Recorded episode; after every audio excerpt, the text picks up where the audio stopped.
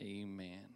If you have your Bible, flip over to the last chapter of the book of Romans. Let me say a few things about that. Today, we will finish a journey that started on October the 6th of 2013. Exactly three years and 10 days ago, uh, we started a study of the book of Romans, an expository study, a verse by verse look at the at the book of Romans, and in between special services and Mother's Day and, and Easter and Father's Day and, and guest preachers and the different revivals and things we've had, but in, interspersed in between all of that, the last three years, we've had this steady flow of lessons from the book of Romans. As a matter of fact, today is the 89th lesson, so we're going to end, we will conclude the book of Romans today just shy of 90 lessons. And I have to be honest, it's, it's bittersweet to me to conclude this journey. I've enjoyed it immensely. I've enjoyed the familiarity that I've developed with this great and powerful book in, in the Word of God. Over the last three years, I've I spent a lot of time delving into the mind of Paul, and I'm sure that in a future series we're going to pick up Galatians or Ephesians or or First and Second Corinthians, and we'll go back into that that mindset of Paul. But uh, right now, it's time to change gears, and we we are going to change the pace a little bit. Uh, we'll finish this series today. We'll finish the book of Romans. And then next Sunday, I'm going to kick off a, a new short series. Uh, we've just come through a lengthy three year study, and I want to launch another lengthy study at the beginning of the new year. So, uh, we're going to do a study of the teachings of Jesus Christ. I don't know if it'll be six months, a year, two years, four years, six years, who knows but we're going to start a study on the, the teachings of Jesus Christ on, at the beginning of the year. In between now and then, uh, I'm going to start a series next Sunday that will focus on, and you're going to want to be here for this, it's going to focus on certain songs that the first century church sang as a part of their worship. And believe it or not, those songs are recorded in Scripture. And so they're written into the Word of God, these songs, the lyrics of these songs that they sung in the first century. We sing when we come to church. You know where we got that from? They sang when they came to church. And some of the things that they sang found their way into Scripture. And so we there are specific, and I'll, I'll discuss this more next week, but there are specific passages of Scripture that are identifiable as lyrics of a song. And so we'll get into that. What we're going to see in that study is a very interesting and beneficial glimpse into the worship and the doctrine of the apostolic church. That's we are, we strive to be a modern day apostolic church, first century church. This is how they worshiped. This is what they worshiped. Amen. We'll find their doctrine there. We'll find a lot of good stuff there. So I'm probably going to do that I'm thinking uh, five or six weeks. We'll see how that works out. Uh, there are several passages to choose from, and and uh, I'm I'm just going to pick what I feel are the most beneficial of them, and, and we'll do that. After that, we may do a series that should get us through November. Uh, we may do a series uh, coming into December or through December, coming up to Christmas. We'll just see. But um, today we pick up with Romans chapter 16 and verse 21. If you stand with me for the reading of the word, the last time that we'll read from the book of Romans in this series, Romans chapter 16, beginning with verse 21. Timothy, and I know it says Timotheus in your text, but he's speaking of Timothy, my work fellow, and Lucius and Jason and Sosipater, my kinsmen, salute you. I, Tertius, who wrote this epistle, salute you in the Lord. Gaius, mine host, and the whole church saluteth you. Erastus, the chamberlain of the city, saluteth you, and Quartus, a brother. The grace of our Lord Jesus Christ be with you all. Amen. Now, to him that is a power to establish you according to my gospel and the preaching of Jesus Christ according to the revelation of the mystery, which was kept secret since the world began, but now is made manifest, and by the scriptures of the prophets, according to the commandments of the everlasting God, made known to all nations for the obedience of faith to God only wise. Be glory through Jesus Christ forever. Amen. And those are the closing words of the book of Romans. Would you pray with me, Lord Jesus? We love you.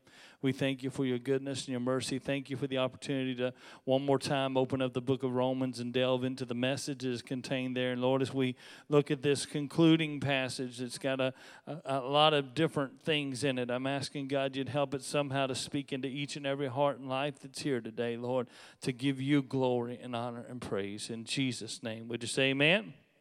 Amen. You may be seated. So, as we've said the last couple of weeks, this letter is concluding. And, and in the conclusion of the letter, it looks more like a letter than it did at any other time. When we were reading the book of Romans, very often it seemed like we were reading a textbook or, or a well thought out argument or, or something of that nature. But now we, we begin to see, as we've seen for the last several weeks, the, the pieces of the letter that look like a letter. So at this point in the letter, Paul's companions, those that are with him, are included in the letter, and they send their greetings to the Romans as well. And some have speculated that these individuals mentioned in this verse may have been traveling companions of Paul. They, they may have been going on the trip to Jerusalem with him, then to Spain by way of Rome. That may have been uh, their plans. Others have said that these were just people who were present with Paul in Corinth when he wrote this letter, and so they sent their salutation to the Romans as well. Either way, these are people who were work fellows or were companions of Paul's and they're they're now given the opportunity in the book of Romans to greet the Roman church where this letter is going. The first name on the list is Timothy, and it is speaking of the same Timothy to whom uh, the books of First and Second Timothy are addressed. He was Paul's fellow worker, and Timothy is a very important character and a key character in the life of Paul. Timothy joined Paul on his second missionary journey and has traveled with him. And apparently, by this time that Paul is writing this letter, Timothy has been his traveling assistant for about eight years. So he's been with Tim. He's been with Paul for eight years. He's been quite literally been his right hand man. He's been the guy that, that, that worked hard for Paul, that, that secured the things that Paul needed, that traveled with him.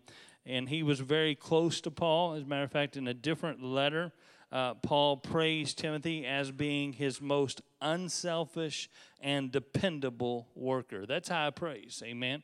Timothy was the one man who always stood by him. Timothy was the one man who was always dependable. Timothy was the one man who was always hardworking. Timothy was the one man who was always unselfish. Boy, that's a tall order.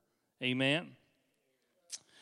Timothy is mentioned in all of Paul's letters except Galatians, Ephesians, and Titus. And he's also mentioned in the book of Acts. So we see Timothy throughout the New Testament. He was with Paul in Corinth when he wrote this letter, and he would be making the journey with Paul to Jerusalem and then on to Spain by way of Rome. That was the plan. Now, we don't know a whole lot about the other three men mentioned here. They're Lucius, Jason, and Sosipater.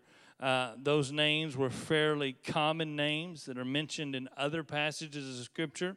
However, there's no discernible evidence that the same individuals are being referenced each time that these names are used in, in Scripture. As a matter of fact, that'd be what, what this is is kind of kin to writing a letter and telling the recipients, uh, you know, that Tom and John said hello. Well, if the, the recipient of the letter knows who Tom and John are, but if you and I take that letter and we read it and we, we, we're not the intended recipient, as a matter of fact, we're reading the letter 2,000 years later, we have absolutely no context to know who Tom and John are. Tom and John are very common names. Amen? And so we don't know a whole lot about these three individuals except that we know that they were Paul's kinsmen, which is Paul's way of saying they were fellow Jews. That's what he calls a fellow Jew. He calls them his kinsmen after the flesh. So that fact alone uh, gives us just a little bit of evidence. Some have argued that Lucas here is the Luke who wrote the New Testament. That is a uh, that is the the shortened version of that name would be Luke, but uh, uh, the Luke who wrote the gospel in the New Testament. I don't know if I said he wrote the, what he what he wrote, but he wrote the gospel uh, in the New Testament. But that Luke that wrote the gospel was a Gentile, and that Luke that wrote the gospel would never have been referred to as Paul's kinsman. So we can immediately identify there's a different Luke at play here. And that's why I say it's not always easy to determine exactly who Paul is talking about with these different individual names. The next verse, verse 22, says, I, Tertius, who wrote this epistle, salute you in the Lord. So this is where you get your little conflict. You wait a minute, I thought Paul wrote this. Why is this guy named Tertius saying that he wrote this letter? This is where we get a rare glimpse into Paul's writing process. Paul didn't take a pen and paper and write his letters for himself. Paul typically dictated his letters to a scribe. A scribe was someone who this was their profession, this is what they did. And he would stand before the scribe and he would dictate to them, and uh, they would write out what he said. Now, what is unique about this verse is that in most places in Scripture, the scribe remains anonymous. In every other letter that Paul wrote, the scribe is invisible, he's anonymous. But here, he pins his own greeting in the closing of the letter. Uh, the scribe himself says, I, Tertius, who wrote this epistle, salute you in the Lord. Now, writing through a scribe would be a lot like recording the words of a sermon and then and then somebody taking them and, and typing them out and writing them out. You understand that speech is somewhat different than writing. In many ways, it's more dynamic. Whenever a speaker gets behind the pulpit and begins to speak, it, it's a little more fluid. Most preachers, most teachers have notes before them, they have some type of an outline of what they want to cover, but you're very familiar with the fact that every now and then I go off chasing a rabbit and I, I jump from point to point and I jump from topic to topic. And sometimes I'll stop in the middle of one thought and pursue another thought. And I'll, I'll run off here and there. And, and, and, and, and sometimes you'll get so frustrated listening to a preacher who starts into a point and then gets distracted and never finishes the point. You ever been there? Yeah, you get, I mean, what he said is good. It blesses, it's beneficial. But he never really finished the point that he started to make. Yeah, uh, or, or the end of the story. How many have never heard the end of a story? You know, the preacher started a story, and then somewhere down through the story, he got to telling the meaning of the story, and he never concluded the story. You know, he leaves the poor guy stranded somewhere that, that you just knew a rescuer was going to come in, and, and if you heard the end of the story, it would happen. Well, that's kind of the way it is with Paul's writing. The characteristics of Paul's letters are that they, they tend to jump from thought to thought, they tend to go from topic to topic. Sometimes in midstream, Paul changes direction, runs off over here. And we've seen that as we've gone through the book of Romans. Sometimes it's well constructed, and sometimes he just all of a sudden he starts uh, an argument with this imaginary uh, detractor and starts saying, Well, you may say this, but I say that, right in the middle of what was a very logical thought process. The reason it's that way is because Paul's letters are more speech than they are writing. He's talking, he's, he's carrying on a, a conversation, if you will. He's preaching, if you will.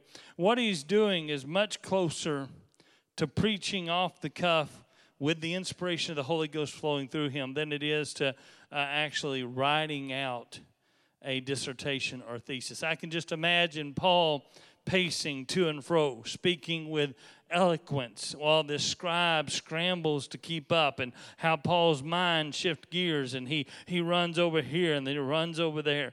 That doesn't mean though that, that what he's saying is not inspired. He is what he's writing here is holy ghost inspired. It's god inspired. Every scripture was given by the breath of god or by the inspiration of god. And it's also not uh, possible that we might say, well, maybe the scribe messed up and wrote something different than what Paul said. That's not the case either because we know that every time this happened, Paul would take the letter and he would read it at the end and he would uh, make sure that this was what he said or this is what he intended uh, to write. As a matter of fact, before he placed his final seal of approval on one of his letters, Paul almost always takes his own hand and writes at the end some little personal note from himself so that the recipients of the letter know that uh, Tertius may have written this, but these are the words of Paul. And we'll find that uh, today at the end of this chapter, Paul does the same thing. He takes pen in hand and he writes a, a greeting or a, a statement from himself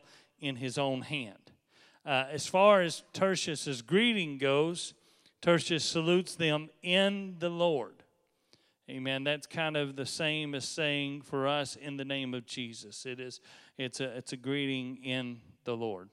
Verse 23 Gaius, mine host, and of the whole church, saluteth you. Erastus, the chamberlain of the city, saluteth you. And Quartus, a brother. Now, I, I recognize that some of this could, is kind of tedious. We're talking about people we don't have any idea who they are, but there's there's some interesting benefits in some of this, and we'll see that play out in this verse. This verse records greetings from some of the saints in Corinth who were there with Paul, and they wanted those greetings sent to the church in Rome. And this verse is one of the key verses that lets us know, first of all, where Paul was when he wrote the book of Romans, and also provides some historic validity to the book. First of all, Gaius was one of Paul's first converts in Corinth. He was one of the people whom Paul baptized himself personally. And so Gaius was a, an early convert of Paul in Corinth, and he was, Paul says, his host at the time that this letter was written. That puts this letter on location in Corinth. Paul is there at Gaius's house when this letter is transcribed or whenever it is dictated to the scribe and, and, and put down on paper. And but Gaius is doing more than just providing housing for Paul. Uh, Gaius is also providing housing for at least a house church. Uh, we the, the reference here is to the whole church. He says, Gaius, my host, and the host of the whole church. Now, there, there are a couple of different meanings that could be ascribed to that. Uh, it could simply mean that he has a house church that meets in his house, like others that we mentioned in the last couple of weeks. Or some think that the reference to the whole church might mean that Gaius had a house that was large enough that all of the various house churches that met in Corinth could gather collectively in his home from time to time. In other words, perhaps there was one, one time a month or one time a quarter where all the different house churches came together in one place, and it was Gaius's home where that was hosted. He hosted the whole church.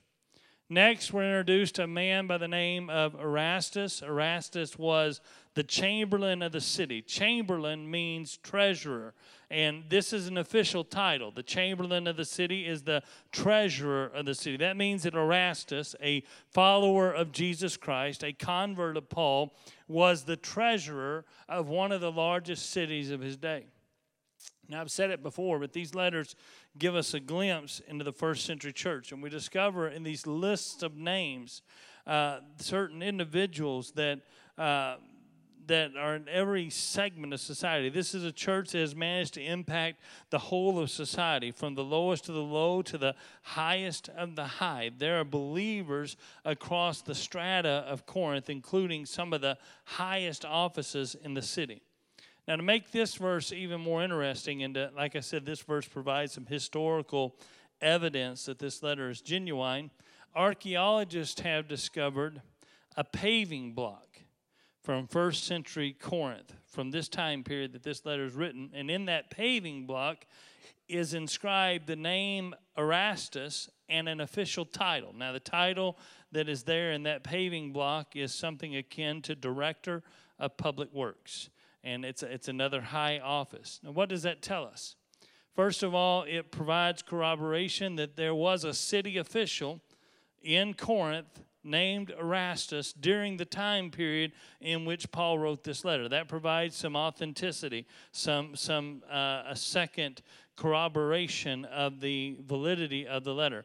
Uh, and so the thing that we have to ask then is well, the titles are different. Paul calls him the treasurer of the city. This paver stone calls him uh, the director of public works. And what we have to remember is that uh, we don't know the time period for either the letter or the paving stone. The paving stone, director of public works, is a lower position than treasurer of the city. And it's very possible that at the time that that paver stone was made, Erastus was the director of public works. But by the time that Paul wrote the letter to the Romans, that he had received a promotion, he had moved up, and he was now the treasurer of the city.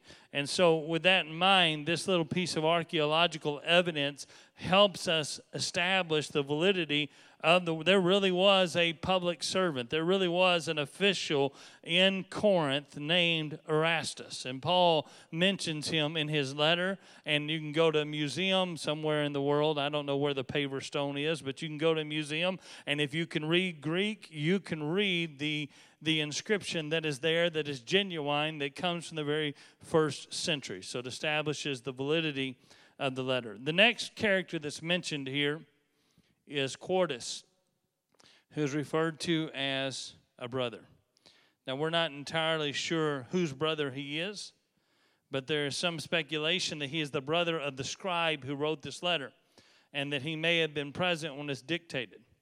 The reason why we think he may be the brother of the scribe who wrote this letter is that the name Tertius means third, and the name Quartus means fourth. How many families could there have been in the first century who named their kids? Kid one, kid two, kid three, and kid four. But this is kid four, and he's the brother of kid three, who we saw just a few verses ago. So, as humorous as it is, it, it, gives us a little bit of an idea, maybe, of who the identity of. I've felt like that sometimes. We call them thing one and thing two a time or two amen, that, that gives us some idea of who uh, Quartus is. Verse 24 says, The grace of our Lord Jesus Christ be with you all. Amen. Now, these words are the exact words that we ended with last week.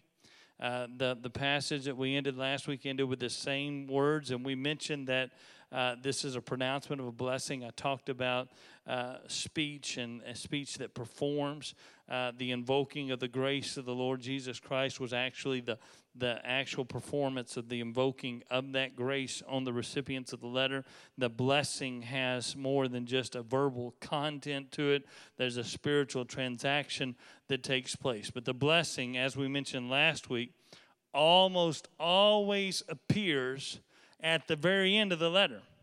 And what we saw last week was that this blessing got inserted, and then now the letter has continued. And so it, this, this is actually the last verse that the scribe writes. The next, the rest of this chapter is written in the hand of Paul.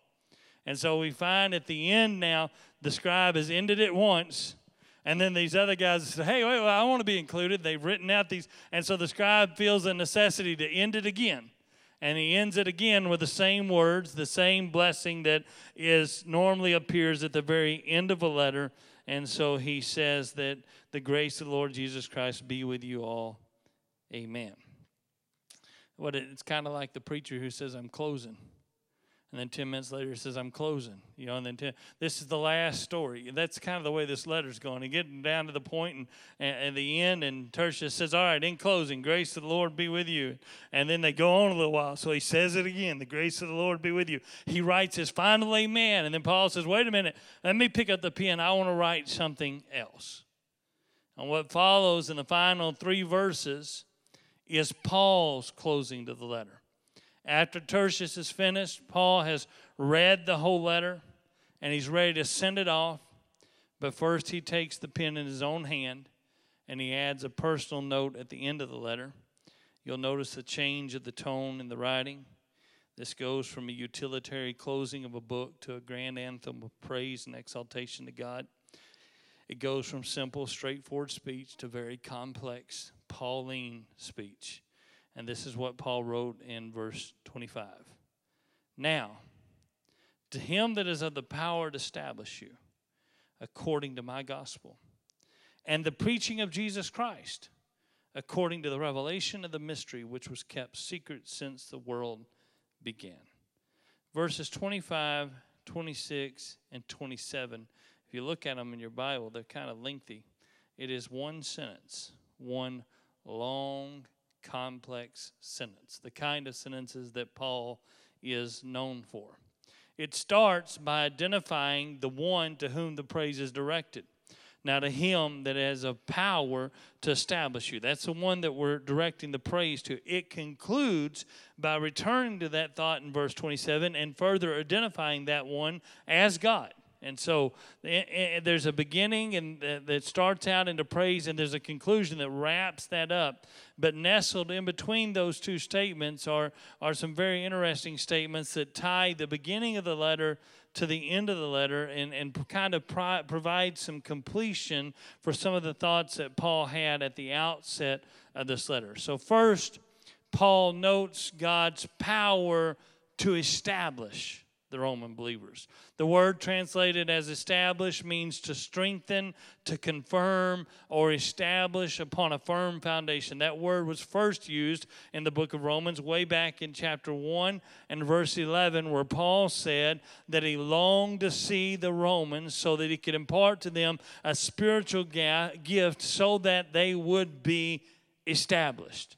Now, Paul says at the end of the letter, that God has the power to use what He has written, the things He's written in this letter, which He describes as my gospel and the preaching of Jesus Christ. This is what Paul has written. And God, now that Paul started saying, I wish I could see you, I want to impart to you a gift that will establish you. Now he says that God has the ability to take those things that, that Paul has written, the preaching of Jesus Christ, and he can establish the Roman believers with that. So in the beginning, Paul desired to put the Roman church on a firm foundation of faith. And in the end, he says, God is able through this letter, through these words, through the preaching of Jesus Christ to do just that, to establish the church in Rome, to put them on a firm foundation. So, again, we, we hear the echoes of the first chapter in these closing verses. Another, another verse that we hear echoed here is Romans 1 and 16, which says that the power, the gospel is the power of God unto salvation. So here we see that that kind of echo of that, that Paul declares that the gospel of Jesus Christ, the preaching of Jesus Christ, has the power to establish you. When your life is on shaky ground, it's the gospel of Jesus Christ that has the power to set you on a firm foundation. When you don't know where you're going to turn, you don't know what you're going to do, it's the gospel of Jesus Christ that has the power to change your life. Amen?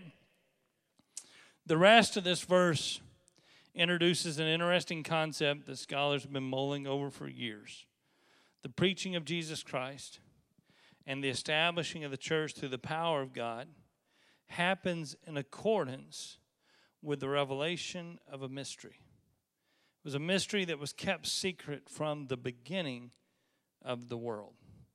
Now, to understand what we're talking about, you have to understand the word mystery, as used in the New Testament, refers to the secret thoughts or plans of God that are hidden from human reason until God reveals them. And God has to reveal them in order for mankind to understand them. In Paul's writings, a mystery is something that was once secret but is now being revealed. In other words, when Paul mentions a mystery, he is always referring to something that was not previously known and understood, but has now been made known. 1 Timothy chapter 3 and verse 16 is a passage where he mentions a mystery. How many remember you most people can quote that verse and without controversy. Great is the mystery of godliness. God was manifest in the flesh, justified in the spirit, seen of angels, preached unto the Gentiles, believed on in the world, and received up into glory. The mystery there is God manifest in the flesh. And that mystery was not readily understood before, but now it's testified to by those various witnesses that Paul lists. So that mystery is like the mystery here. As a matter of fact, it's the same mystery. The mystery here is not something that is unknowable, it's not something that can't be known, but rather something that is in the process of being made known to the reader of this letter. It's a mystery that is being declared. Verse 26 says, But now is made manifest, and by the scripture of the prophets, according to the commandment of the everlasting God, made known to all nations for the obedience of faith. So the mystery is now made manifest. It's now being made known to all nations. God has revealed the mystery of the ages to the world. How?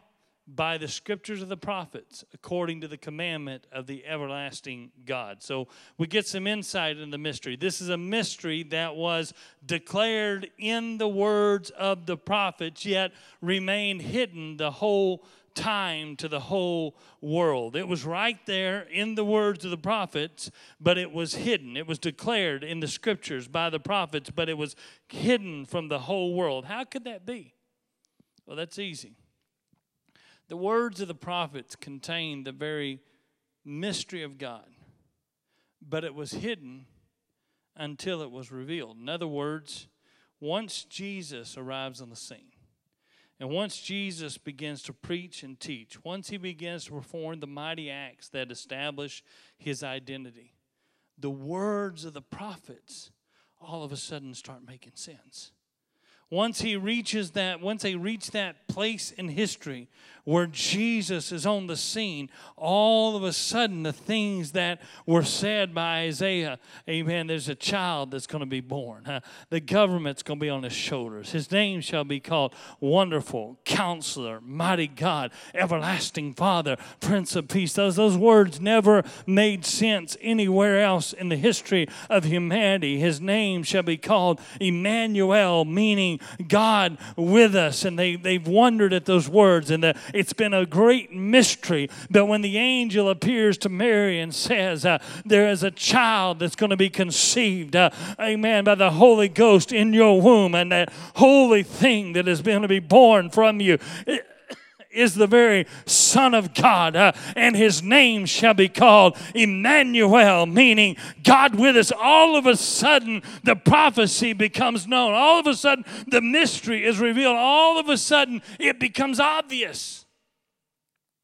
We've talked a lot about the book of Revelation in the past couple of weeks, and there are a lot of things there that are just about as clear as mud.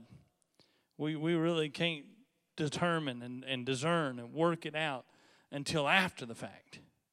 And then after the fact, you can look back and go, man, it was there all along. I mean, it was just like it happened, just like the prophet said it would happen. That's the way it was whenever Jesus arrives on the scene. During the life and the ministry of Jesus, the words of the prophets are being fulfilled and, and they're being shown to be true. And, and he's born in the city of David in Bethlehem, and, and, and shepherds came and, and declared his majesty, and angels sang uh, of his glory, and all of it, the prophecy of Scripture was being fulfilled, even during his his life and ministry, the words of the prophets declared that he would die, he was going to be forsaken, he was going to be abandoned, he was going to be led like a sheep to the slaughter. He would have the chastisement of our peace laid upon him. Our punishment would be on his shoulders, and he would die a terrible death for us, and he would be buried, and he would rise again on the third day. But even his own disciples, even those closest to him, failed to recognize the meaning of those words until after the fact. Even when Jesus said to them, I'm going to have to go away and I'm going to go to the cross and they're going to kill me. He didn't say it in so many words. He said they're going to tear this temple down in three days. I'm going to raise it up again. And, and the disciples, they can't understand it. They can't get it. They don't grasp what's being said.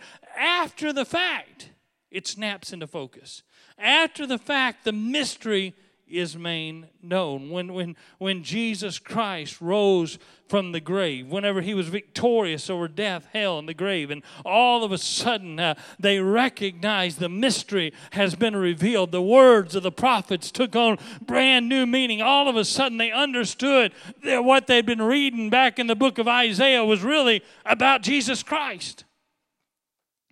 It was there all of along. It was there all the time.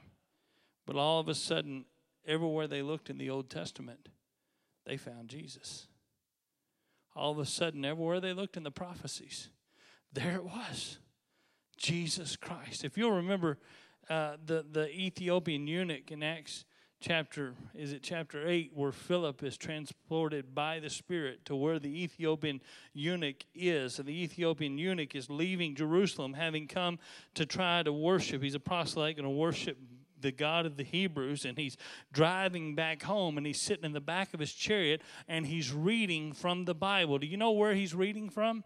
He's reading from the 53rd chapter of the book of Isaiah, the chapter that we quote so often on Easter. The, uh, our, the chastisement of our peace is upon him by, for, by for our iniquities. He was bruised for our iniquities The chastisement of our peace was upon him. By his stripes we are healed. When you try to quote, you got to get in at the right point or you miss the cadence of the whole thing. The point is, he was reading those scriptures, and wherever the Spirit transports Philip to where the eunuch is. And the eunuch says to Philip, he, Philip says, Do you understand what you're reading?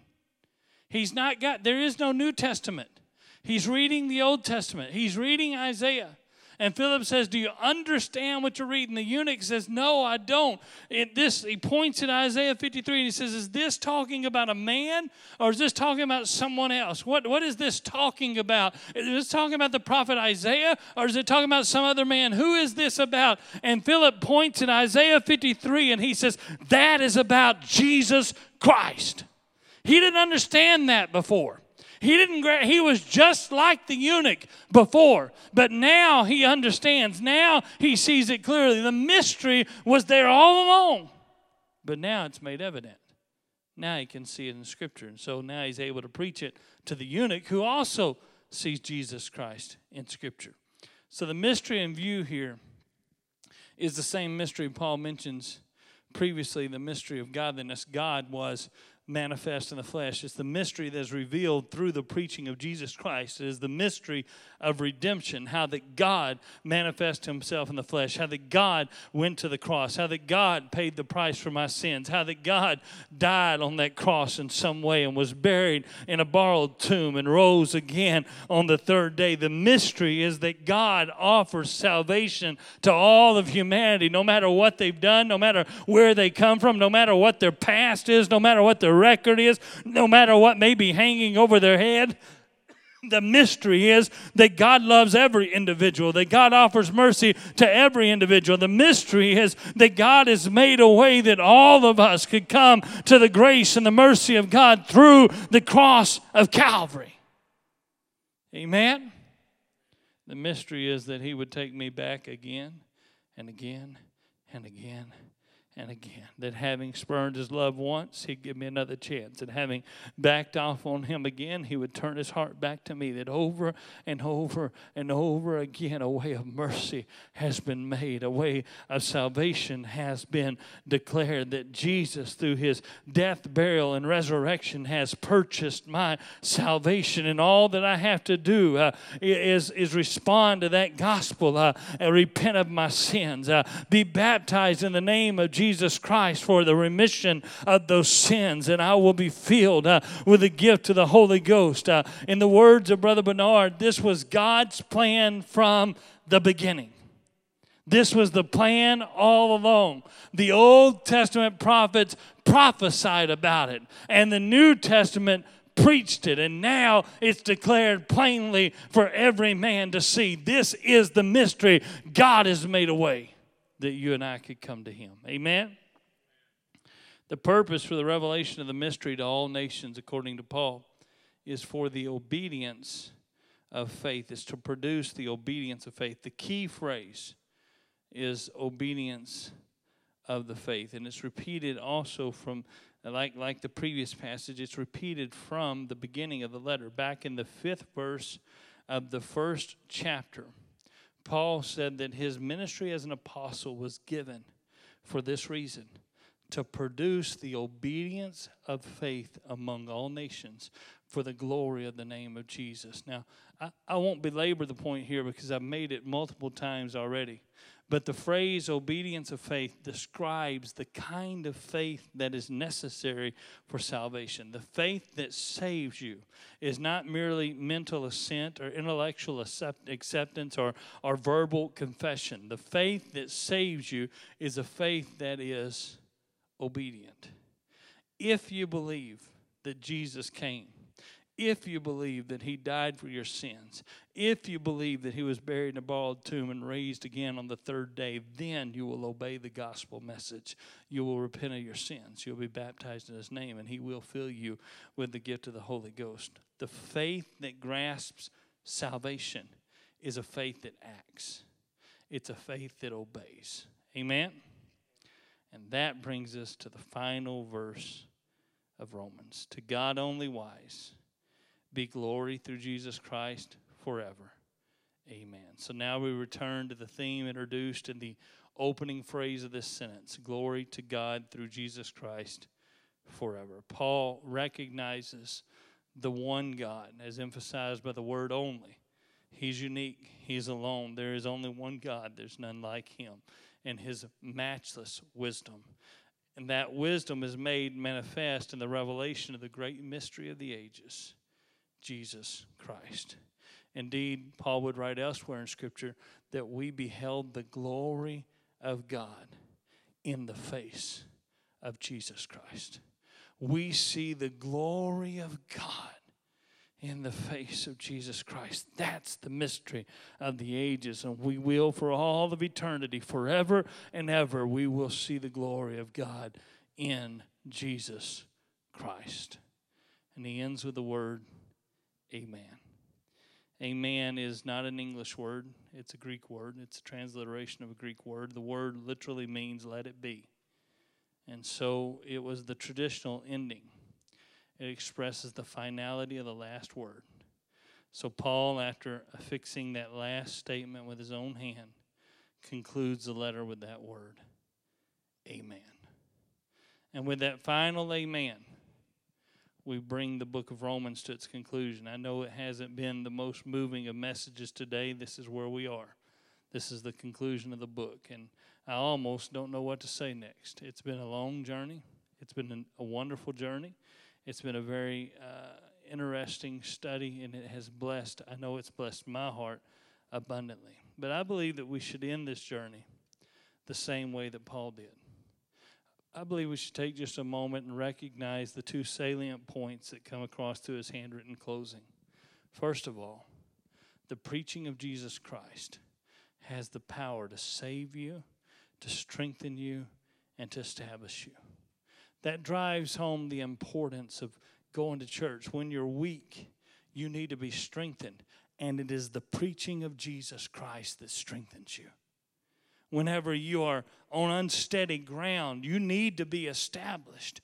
And it is the preaching of Jesus Christ that establishes you. Whenever you find yourself in need of the grace of God, you need that, that salvation, that grace, and that mercy. It is the preaching of Jesus Christ that brings you to that place. It's never the, the, the words that break a pastor's heart or, well, Pastor, I've just got too many problems. When I get it figured out, I'll come to church. No, no, no, no, no. It's the preaching of Jesus Christ that figures it out. It's the preaching of Jesus Christ that sets things right. It's the preaching of Jesus Christ that changes. You don't you don't say, "Wait a minute, I messed up. I need not to go to church because church is just for perfect people." No, it is the preaching of Jesus Christ that perfects you. You come to church because you need the preaching of Jesus Christ. Amen. The second key to Paul's closing was to establish that the goal of all Christian preaching is to bring the hearer to heartfelt obedience, the obedience that springs from faith in Jesus Christ. In other words, the preaching of the gospel is about more than just a statement of faith. It's about more than just a mental acceptance of what's been said. It is supposed to compel you to action. It's supposed to spur you to obedience. It's supposed to spur you to step up and grasp the word of God and, and act upon it. And scholars believe that Paul has intentionally bracketed the book of Romans with this powerful phrase, the obedience of faith. He wants to make sure that his readers understand that faith goes deeper than just something that you do in your heart and your mind. Faith is something that you act out, that you live out. It's something that is expressed in obedience. So while preaching strengthens you and establishes you and saves you, the kind of preaching that does that is the preaching that moves you. It's preaching that causes you to react, that causes you to act in obedience to the Word of God. It's the kind of preaching that brings you to an altar, causes you to bend your knees, bow your head, and pour out your heart to a loving God. It's the kind of preaching that causes you to lift your hands and with tears streaming down your face, turn your heart towards heaven and surrender your life to Him. That's the kind of preaching that saves you. Why don't you stand with me? I know that it has been a little different this morning. matter of fact, it's you know I, I, nobody's going to write home and say, "Well, that was the best sermon I ever heard in my life." That's okay. I didn't write it; Paul did. But this this one thing I know, it would be appropriate, brother. Brother Larry, grab Brother Ryan. It would be appropriate this morning if we could just close out this study through the book of Romans by gathering in the altar together. And let's just worship the Lord for a few moments there. I feel the presence of God, and I understand that I haven't preached conviction and I haven't I haven't called you to an altar of repentance and and I haven't done some of the things that I but I have preached the gospel of Jesus Christ and there is that revelation that mystery that he is here and that he came to save and he came to to touch and he came to heal and he came to bless and he came to pour out of his spirit and and I wonder if for the next few moments as uh, Brother Ryan's going to come in just a minute. If we could just take a moment and let's worship the Lord together. Would you just lift your voice to Him? Lord Jesus, we thank you for your goodness. We thank you for your mercy and your grace. We thank you, Lord, for that great love of God that you've shown in our lives. And I'm asking, Lord, that this morning, at the end of what would seem maybe to be a little unorthodox of a Sunday morning sermon, Lord, as we've wrapped up the book of Romans, I'm asking, God, that you'd allow your grace and your mercy just to move through this house, Lord. That you'd allow the Word of God to speak to us, Lord, for it is that Word that establishes us, it is that Word that strengthens us, it is that Word that saves us. And so I'm asking, uh, in the name of Jesus Christ, Lord, that you let the Word do what the Word does, Lord. Let it touch us today, Lord. That there are those under the sound of my voice uh, that are weak in their faith, Lord. Let them be strengthened uh, and established uh, by the Word of God. There are those under the sound of my voice, uh, amen, that are in need of the grace and the mercy of God. I'm asking, Lord, you let that mercy flow through the preaching of Jesus Christ. Uh, amen. We have declared you, Lord. Uh, you're holy, you're righteous, you are mighty to save. amen. And we worship you for who you are. And we're asking in the next few moments, Lord, you just let your spirit move through this place. In Jesus' name. Amen. Brother Ryan, I want you to get some kind of congregational, something that's easy for folks to sing. And I want you just to, if you don't mind, just stand to your feet, stand to your hands, and lift your feet in the air.